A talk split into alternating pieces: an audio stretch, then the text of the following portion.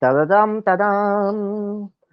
Черговий випуск «Алярмії змови зневіри» і ваші улюблені ведучі Євген та Данило.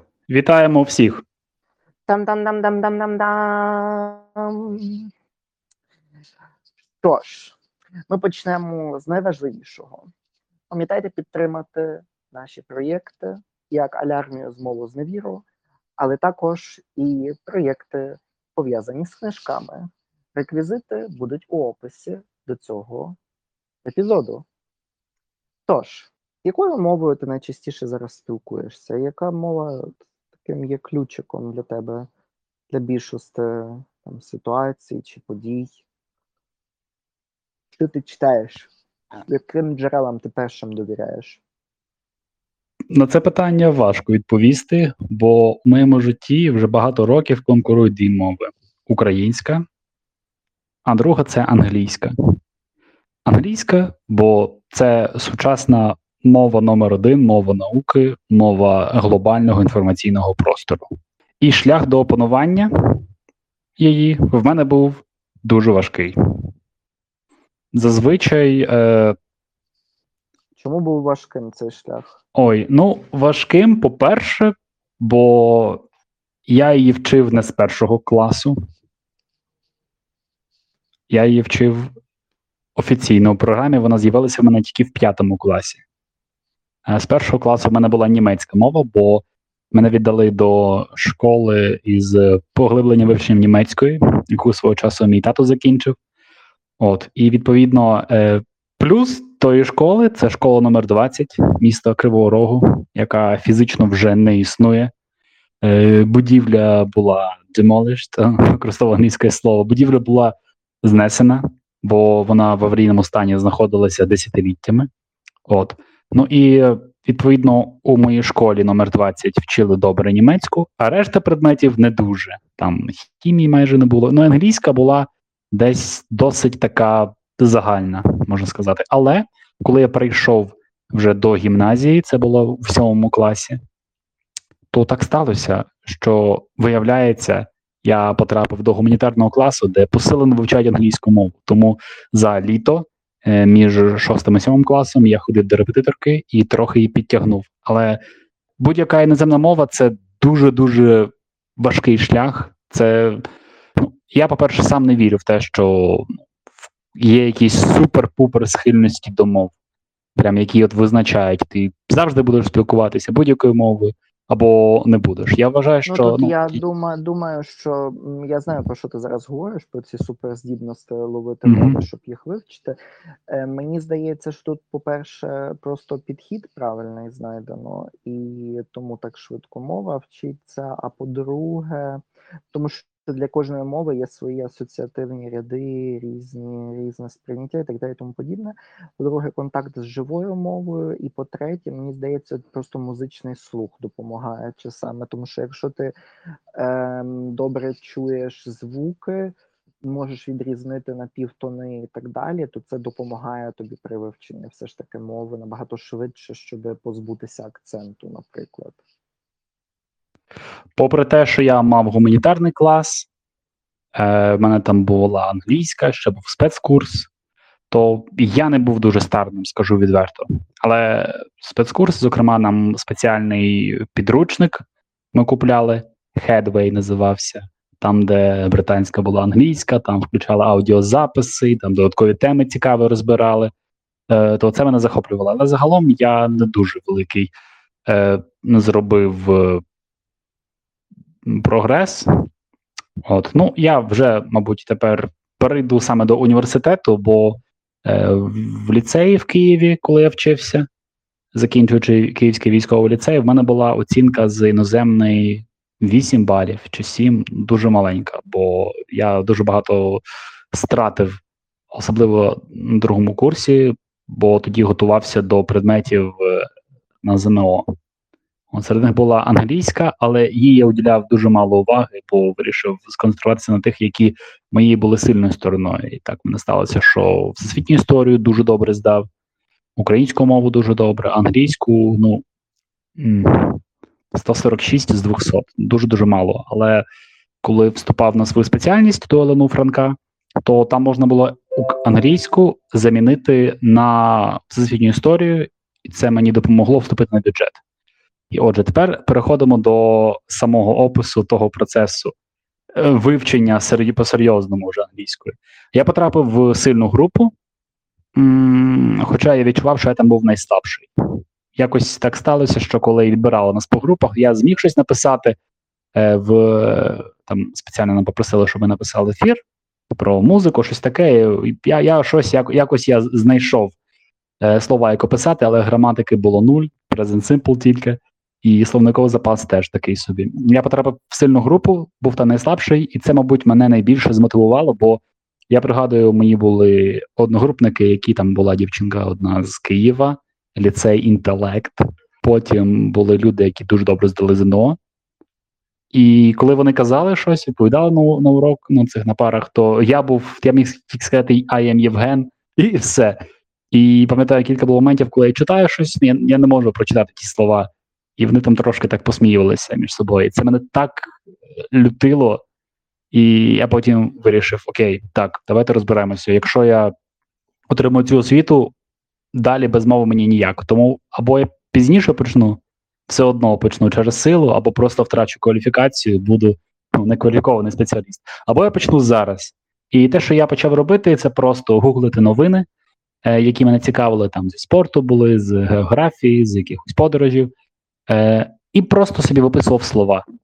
В Google закидав ці тексти, в Google Translate, і переписував листочки словами, потім реченнями, потім окремі фрази, які десь траплялися.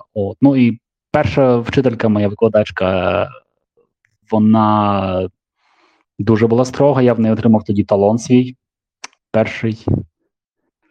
Це означає, що я не здав іспит. Це був залік, я з першого разу не здав, я мав потім перездати.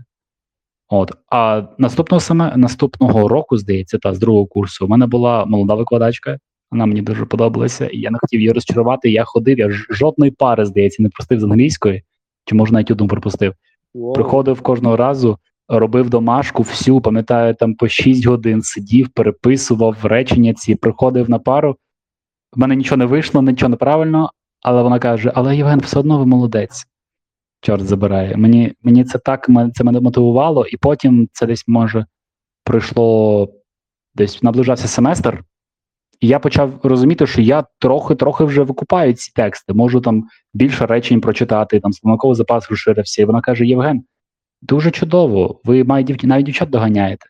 Тобто це для мене було, якісь, я не знаю, більше досягнення, ніж стати членом Кабінету міністрів, якщо так можна порівняти. І загалом ця викладачка мені допомогла з тим, що коли я подавав документи на програму по обміну Erasmus Mundus Tempus, то вона мені... Ой-ой, мені здається, ця програма навіть вже не існує. Вже не існує, вже вони об'єднані в Erasmus+, але тоді вона була, і це була шпаринка для українців, потрапити за кордон. І вона мені написала, це я вам кажу, довіряю, поставила мені в assessment sheet B2, тобто там не треба було сертифікат здавати, треба було просто від викладача англійської, щоб вона поставила ці плюсики. Вона поставила мені всюди B2, і я думаю, десь на тому рівні я десь наближався до того рівня, і використав цей документ при подачі до програми, на програму. І сталося так, що я прийшов, і там далі вже почалося виживання. Бо в Португалії, коли живеш, то вже ж англійська – це мова спілкування номер 1, і навчання, і всього цього. Я пам'ятаю, в мене тоді був жахливий акцент, я хвилювався. А португальці всі, не тільки, це я міжнар, який має бути взагалі цим спеціалістом і знати англійську як рідну, так, якщо отруючи казати. А в Португалії знали англійську навіть хлопці, дівчата, які навчалися на таких спеціальностях, як там агрікультура, там всякі... журналістика, інформатика, тобто для них це частина їхнього природного процесу пізнання, всі чудово розмовляли англійською. І цей семестр за кордоном мені дуже дав великий такий буст впевненості і загалом підштовхнув до того, що треба вчитися, треба пізнавати інші мови, не тільки одну англійську. І з того часу я почав більше занурювати себе, у новини світові, почав там дивитися якісь відео навіть на Ютубі англійські, І мій товариш Василь, українець, який в Португалії жив, вони іммігранти були, він мені якось сказав тоді, що от я от постійно дивлюся англійські якісь серіали, фільми, бо вважаю, якщо ти там російською, ну, тоді теж вони цим зловживали, або українською дивишся фільм, іноземний, то це втрачений час, треба слухати англійською. І я, в певному сенсі, теж його змотивував, бо я йому розказував свою історію, і я краще трохи за нього говорив тоді, за нього, який жив в Португалії. Ну, в нього там його історія теж сама по собі дуже цікава. Ми, можливо, пізніше запишемо інтерв'ю разом з ним.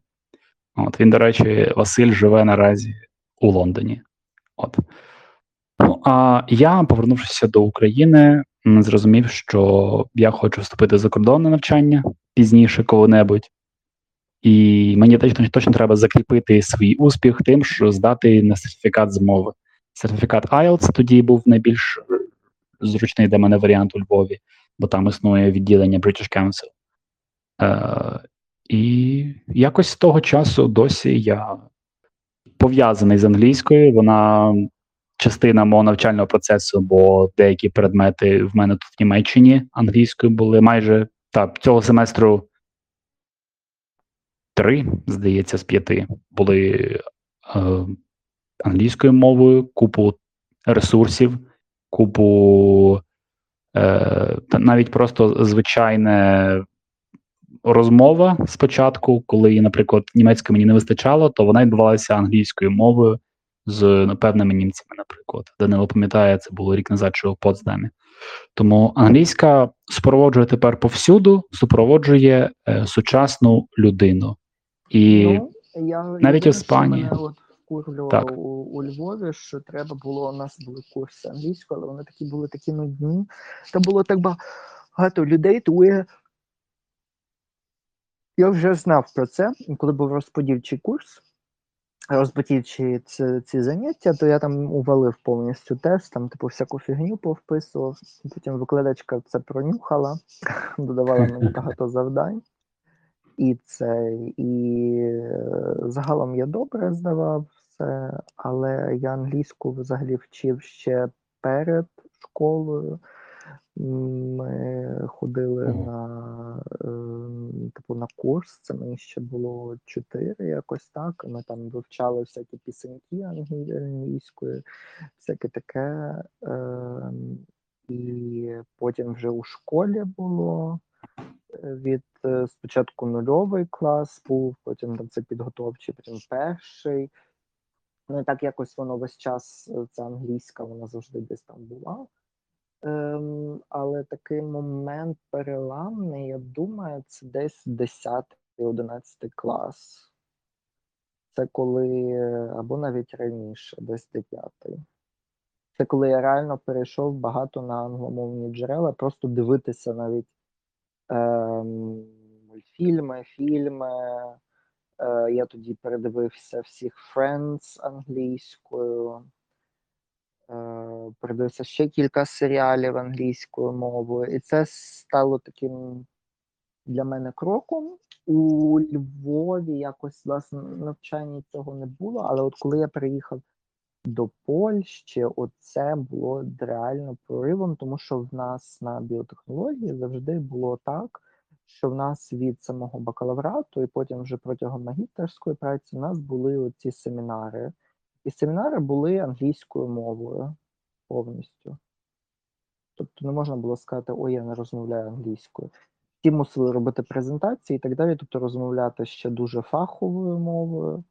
І там я реально намагався бути в найкращій групі, і англійська в нас була дуже крута теж як заняття. Насправді було круто, я був у найвищій групі, мені здається, котра була можливою. І там було теж дуже класно. Там, ну, ми реально готували якісь цікаві речі, я тоді готував кілька презентацій про 3 хвилі імміграції українців за кордон. Потім про операцію Віслу, ну там про багато речей я таких, що з Україною пов'язане, готував, але, власне, оця мовня, що постійно мова, і дуже багато треба було читати публікації англійською. І тому, якщо ти читаєш публікації англійською весь час, то ти от в контакті з цим всім. Це круто. Ну, і коли я вже приїхав до Німеччини, розмовляти англійською, це не було жодною проблемою. Мені треба було вчити потихеньку німецьку. Але англійська вже ж для мене і зараз це якби хліб повшебний. Якщо щось дивитися, перші джерела, до котрих я йду, це англомовні, навіть рецепти. Не українською, а власне англійською. Що щось треба приготувати, чи ще щось, я зазвичай використовую власне англомовні джерела. Мене взагалі чути? Так, чути. А, окей. Як ти зараз практикуєш мову, чи ж не практикуєш, як ти її вдосконалюєш? Тому що так вже ж можна дійти до певного рівня і на ньому застрягнути. Що ти робиш, щоб підвищувати свій рівень? Я буду відвертим, що наразі я абсолютно задоволений своїм рівнем. І про це от каже такий факт, я для себе визначив, все, що я, наприклад, хочу українською сказати, я можу сказати англійською. Іноді деякі ідіоми, можливо, не точно, не повністю вони, але якось так можу сказати, і мене точно зрозуміють люди, навіть не на всієї мови. Щоб підвищити рівень загалом, то перед тим, як вступити до Німеччини, то я здавав черговий свій, четвертий вже іспит IELTS, бо він діє тільки 2 роки, і от якраз мені на той новий період треба було здати його перед вступом, це попри те, що я вже мав сертифікат з німецької. От, і я помітив, що письмова мова, вона трошки в мене деградувала з часом, відповідно до оцінки цієї комісії. Мова слухання, аудіювання, навпаки, вона все краще і краще. Я вважаю, це пов'язано в першу чергу з тим, що я контент споживаю, дивлюся відео, слухаю новини. І це пасивна навичка, бо є 2 навички, зазвичай розділяють – пасивна та активна. То пасивні навички – це коли ти читаєш або слухаєш, а активні – це коли ти говориш і пишеш. Так от, активні – їх важче розвивати, але вони довше зберігаються у твоїй довгостроковій пам'яті, як навички. Зокрема, якщо ти писав кожного дня листи. От, я ще хотів додати, що я працював 2 роки на канадську компанію, там, де працював я в кастомер-супорті, а потім помічником менеджера з маркетингу. І в мене робота складалася переважно з читання та написання листів англійською до розлючених або спантеличених клієнтів. От. І того рівня було достатньо, ніхто б не детектив, не казав, що це у вас за вимова. Там кілька було моментів таких, що, наприклад, А4 в Канаді не говорять, там говорять 11 на 8 інчів, 11 на 8 дюймів, тобто. Я десь, може, рік, ще коли в армії я був, то я, оскільки я сидів, працював в штабі, в мене з собою був планшет, і я вирішив почати читати книгу наукової фантастики. Вона називалася «Друге». Я теж читаю дуже багато додатково англійською. Якщо там Тімоті Снайдер, чи Епплбаум, чи якийсь там Мюллер, чи ще щось, я це все читаю зазвичай англійською. Я не читаю жодним, українською так, польською так, але зазвичай українською і польською це література для душі. А якщо мені праця чи ще щось, зазвичай я все ж таки це роблю англійською. І мені навіть часами, якби не було це соромно сказати, але це швидше я читаю англійською. Так. Воно якось вже натренував свій мозок до того, що ці лаконічні структури, і в англійській просто багато слів, там від латини спадок, від нормандської мови, від германських мов, від усього. І власне своїх термінів. Так багато, що ти, коли маєш досить велику базу, словниковий запас, ти точно можеш в голові дізнатися, сенс того слова, яке вживається, і вона дуже чітка у формулюванні англійська. І тому іноді лаконічніше навіть читати. Таких от це там, наприклад, є німецькою два слова, обидва означають впливати. Одне має позитивне значення або нейтральне, а друге негативне. Beeinflussen і... Це beeinflussen, так. Beeinträchtigen. Beeinträchtigen, я щось не зустрічав ще. Мені здається, beeinträchtigen. Особливо, як з медициною, то це весь час. Тому що betrachten – це тільки звертати увагу. Угу.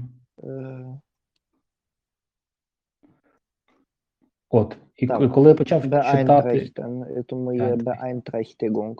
Тому тут, але й теж німецькою це чіткіше. Якщо ми говоримо, наприклад, польською мовою, то можуть бути настільки тонкі, типу, вони, а вже ж кожною мовою, але мається на увазі навіть чи саме чесно зараз поляки, якби молодої генерації і польки, вже навіть не знають тих речей. Тобто настільки тонкі є, і часами можна так викрутити, що взагалі не зрозуміло. Чи це було позитивно, чи це було негативно, чи це було нейтрально. Тобто це реально там дуже багато ідіому. Це там з серії «на синьо вийти», там ще щось там відпало, щось там заткало, і ти, типу, мусиш знати це все. Якщо ти не знаєш цих речей, то ну, ти просто цього не зрозумієш. Де в Німеччині зазвичай вони мають свої ідіоми, вже ж, але вони взяли дуже багато з латини, і тому ну, типу, досить легко теж порозумітися. Ну і ми теж багато що з німецької вкрали. Ну, українською майстерно володіє словом Оксана Забужко, і це треба все життя писати. Заплутатися, я просто часами, коли її пости читаю, особливо пости, я мушу перечитувати часами 10 разів, щоб зрозуміти, про що йшлося, бо там настільки складні конструкції, настільки довгі речення, що якщо ти не знайдеш час, щоб сісти з чашечкою кави, чи як там сказали? Так, чашечка кави, так. Чашечка кави, так. Чашечка. Ні, чашкою кави. Чашка кави. Так. Цитуємо класики. Не філіжанка, власне, чашкою кави. Просто з відром. Зразу ясла. Ясла повні кави. От, і хіба ревуть воли, як ясла повні кави? Та-та, ну... І я так, тоді можна розібратися. Бо це так само, коли я читав її твір, це польові дослідження українського сексу, це реально один з творів мистецтва, котрий треба досліджувати ще і так далі. Це невелика книга. Але це реально дуже круто, але там треба зрозуміти, там реально, якщо от не вловлюєш, я чув від багатьох людей, що таке негативний відгук, такі довгі речення, так не цікаво, ще щось, але там реально треба вловити кілька ідей, одна з них, щоб зрозуміти, що це думки головної героїні, тобто це все відбувається в її голові. І тому речення теж такі довгі, частини речення не зв'язані між собою. Бо це як Джеймс Джойс, я поняв. Ну, а друге, треба зрозуміти, що там немає часами логіки, там не треба шукати логіку, там часами є емоція. Емоція, котра виражена трохи через логіку, певну, або намагання це... моралізувати, чи не конструктивізувати, тільки ну, якби просто віпхнути в певні рамки. І це так типово для нашої ментальності, для культурного шоку, котрий переживає головна героїня. Тому я розумію, що ми зараз про англійську говоримо, але там теж пов'язано це зі Сполученими Штатами Америки, тому це, власне, неймовірно, і тому, власне, варто читати книжки англійською, треба читати статті, треба розвиватися, бо англійська мова, на відміну від російської, є теж імперіальною мовою імперії, Але англійська переглянула дуже багато речей, почала розвиватися окремо. Тобто є континентальна англійська, тобто це, власне, європейська, бо вона перейняла певні завдатки, власне, Унії Європейської, тобто в ній є вже певні паттерни, котрі не є типовими для острівної англійської. І ми не мусимо забувати того, що є ще ірландська англійська, є, зовсім відрізняється австралійська. Австралія – це окремий континент, не Австрія.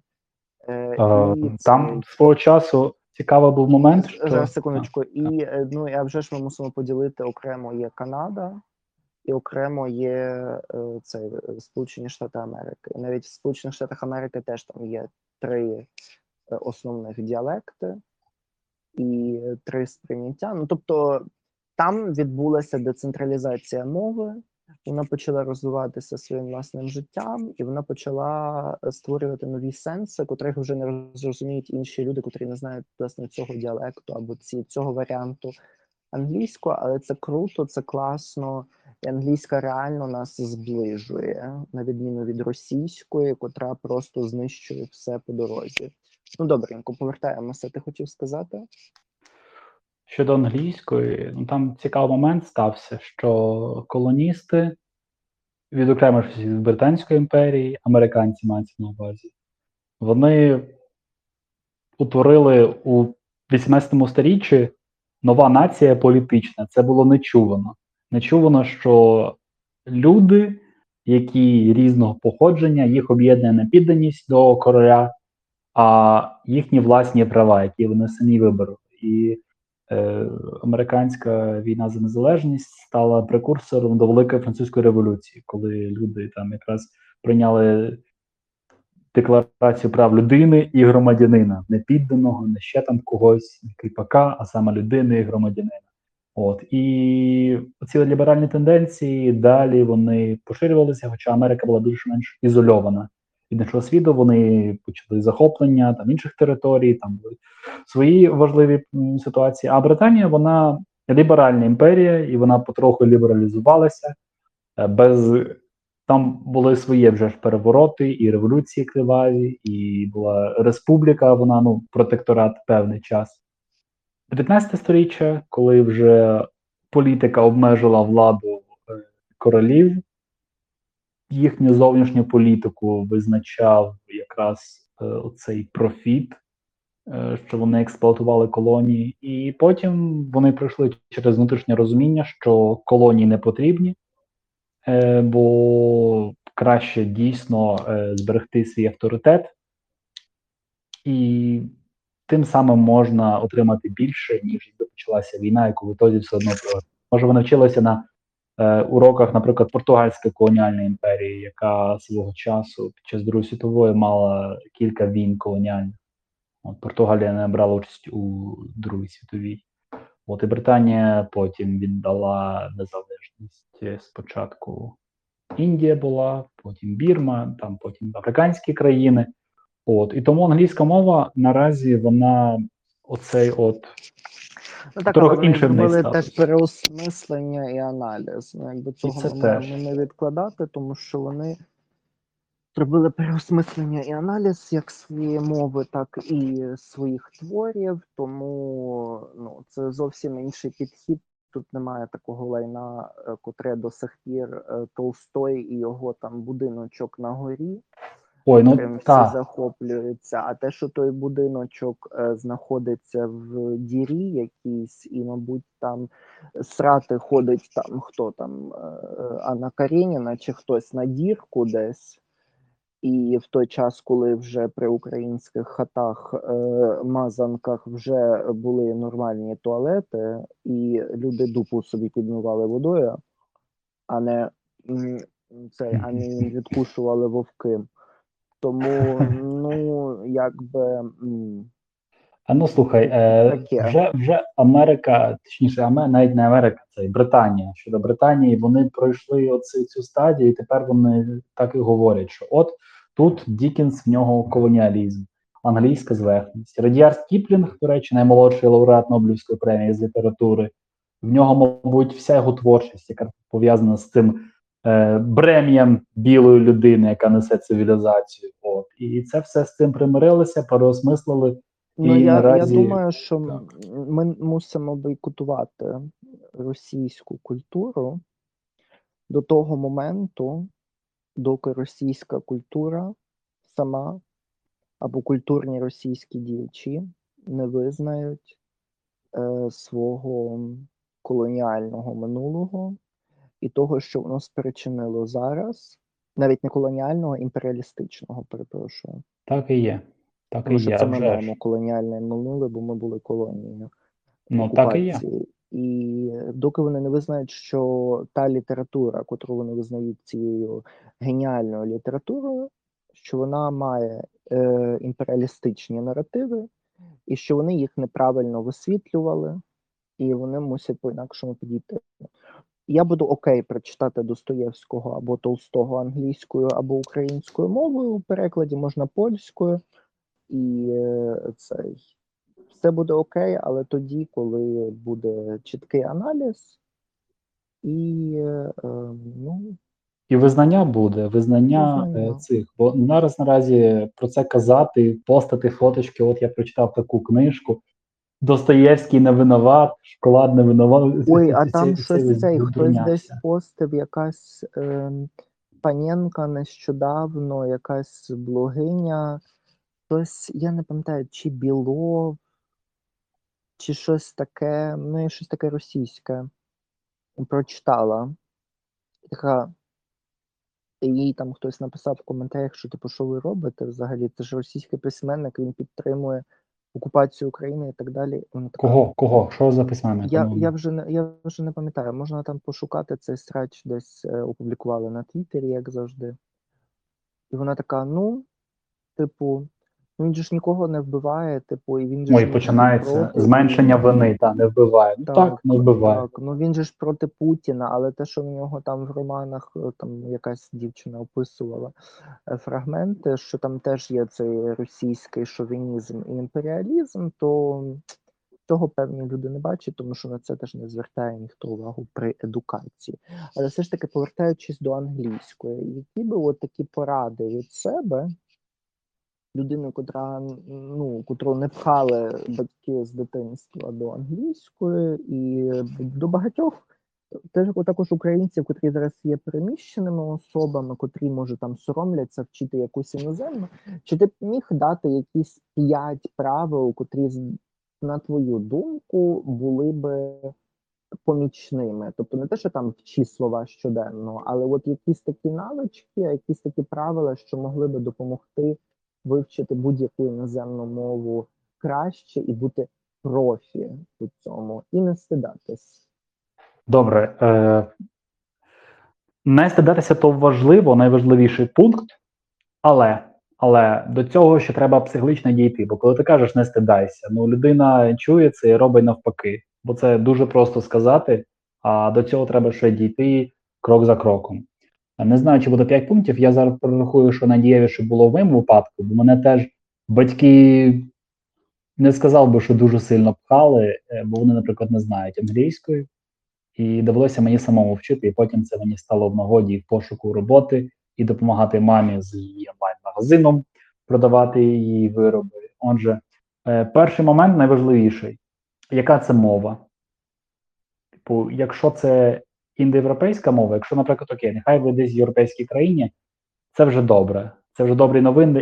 Індоєвропейська до нас ближче, ніж будь-яка інша мова, іншої мовної групи, там, арабська, зокрема, чи китайська. Я можу тільки за індоєвропейські наразі сказати. І думаю, що це справедливо для інших мов також. Перше, що треба, будь ласка, звикніть до її звучання.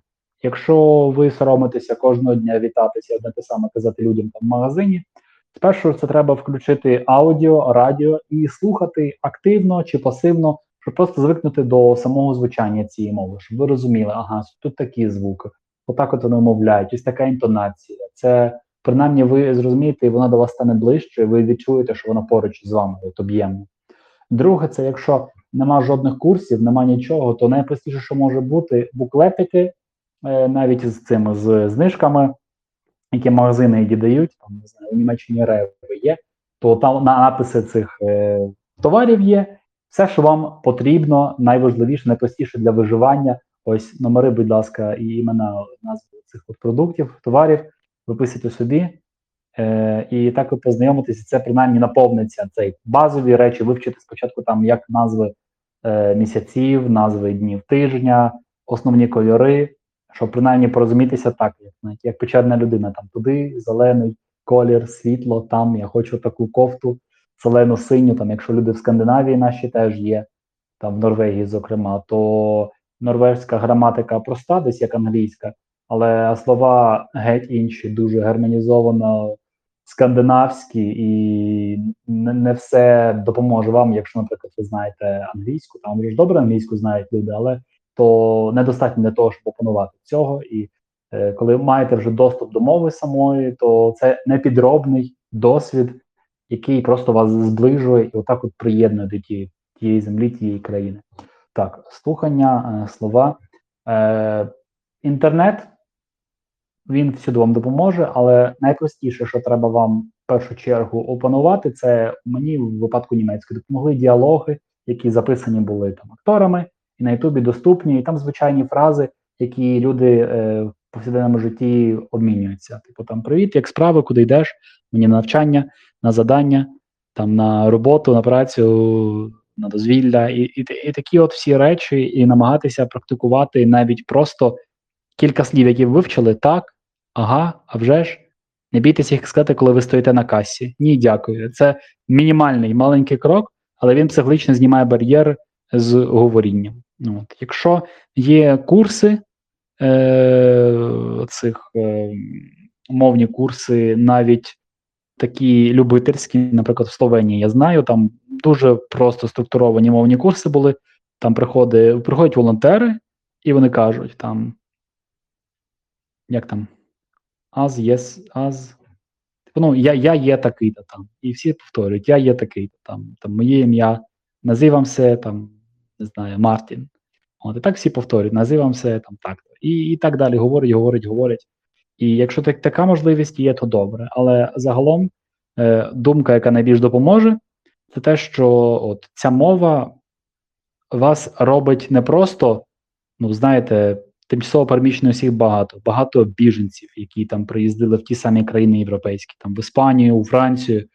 Але мова, вона створить такий інтимний, я не боюсь цього слова сказати, інтимний зв'язок, що саме вас поєднує з цим клаптиком землі, який дав вам прихисток, і відкриє для вас двері, які раніше були закриті, і які так і не змогли цим шляхом скористатися багато людей, що приїжджають сюди, там вивчають кілька там звичайних речень, до якогось рівня примітивно вивчають, і так далі не заглиблюються, спілкуються у своєму колі. Якщо ви маєте можливість знайти друзів або волонтерів, то говоріть з ними або слухайте, як вони говорять, звичайні слова такі от, і це якби теж додатково прикрасить, ну, в певному сенсі оце от відчуття самотності, яке, можливо, у вас є, там, може ви з дітьми, то теж робіть ставку на дітей. Якщо є школа, не бійтеся, не кажіть собі там, ой, я не зрозумію, що вчителі мені скажуть, діти нічого не зрозуміють, вони не мають сидіти вдома, діти дуже швидко навчаються. Певні країни мають спеціальні курси навіть для цих дітей, які іноземці. От, але загалом не ви перші точно. Вже були люди в цьому світі, які приїздили, не знаючи жодного слова, на інший континент, навіть в Америку, як приїжджали там німці, норвежці, українці так само, ті, які приїздили в Канаду і закладали фундамент для майбутньої потужної на сьогоднішній день діаспори. 1 мільйон і 200 тисяч українців українського походження людей. Їхні пращури не мали жодних курсів, вони приїздили до Британської Колумбії рубати ліс, або приїздили до Парагваю розчищати джунглі уздовж річки Парана. І навчилися багатьом мовам насправді. Щодо Парагваю, зокрема, там українська громада 3 за чисельністю, і люди розмовляють і іспанською, і місцевою індіанською мовою, до речі, Парагвай. Єдина латиноамериканська країна, де більше спілкуються саме цією місцевою індіанською мовою, гуарані. От так сталося, що він був трохи ізольований від центрів колонізації. От. Ну, загалом, ось такі поради. У питанні, коли ви вивчаєте мову, нема заборонених шляхів, нема абсолютно жодних перешкод. Треба тільки ваше бажання, треба ваша активність. І коли ви навчитеся перші слова говорити, перші речення, це найбільший крок, який потім вас приведе далі. Бо початок – це половина цілого насправді. І я знаю по собі, коли навіть та сама англійська примітивна, яка всюди мала б бути, я її довго не міг вивчити нормально. І коли я почав розуміти перші речення, я розумію, що тут пишеться, цілий текст прочитав. І це настільки мотивує, це настільки збільшує впевненість, мою впевненість збільшувало, що оця інерція мене несла далі. І наразі англійська, завдяки тому, що я постійно використовував її, стала частиною мого життя, і в певному сенсі подарувала мені ключик до подальшої освіти. І наразі я ці письмові роботи пишу англійською мовою, і пишу дуже добре, спілкуюся краще, ніж мої німецькі одногрупники. Над акцентом, а вже ж треба пізніше працювати, але то вже буде потім. Наразі, коли ви є в незнайомій країні, то пам'ятайте, що мова, вона знаходить вам друзів. Прислів'я є, що язик до Києва доведе. От. Наразі, на жаль, українці шукають притулок в інших країнах, але ті зв'язки, які ви побудуєте там, друзі, яких ви знайдете, а вже ж ви знайдете друзів, бо всі наразі співчувають в Україні, всі адекватні люди, то ці зв'язки це стануть фундаментом для вашого персонального розширення кола знайомства. Де б ви ще познайомилися з іноземцями, які могли стати вашими друзями, а ви можете їх знайти. І пізніше ці зв'язки, можливо, допоможуть і нашій країні відбудові, що ви наразі у своїх хостів є, а потім вони, мабуть, приїдуть до України. Тобто такі речі, не знаю, це може бути 1000 історій нових, які з вами статися, але мова тут основна. Не закривайтеся у собі, не обмежуйте себе колом українців, бо це вже добре, що наші люди всюди і одному ми допомагаємо. Але коли ви за кордоном, це не все. Це не все. Виходьте назовні, спілкуйтеся, навчайтеся, і все буде добре. Сумбурно трохи вийшло, але загалом це те, що як я сам це собі уявив. І я думаю, що це безпрограшна формула, коли ти розумієш, що мова тобі не ворог, а твій таємний золотий ключик, таємний інструмент впливу, який є якраз тобі наданий, як ти не скористаєшся, то так і буде. От і все. Вивчати іноземну мову першу – це найважче. Другу вже легше, третю.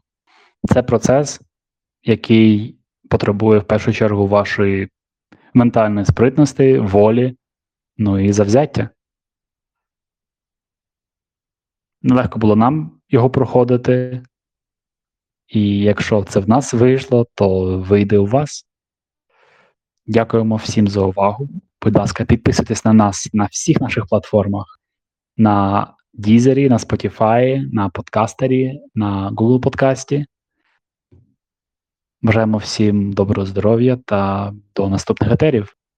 Слава Україні та па-па!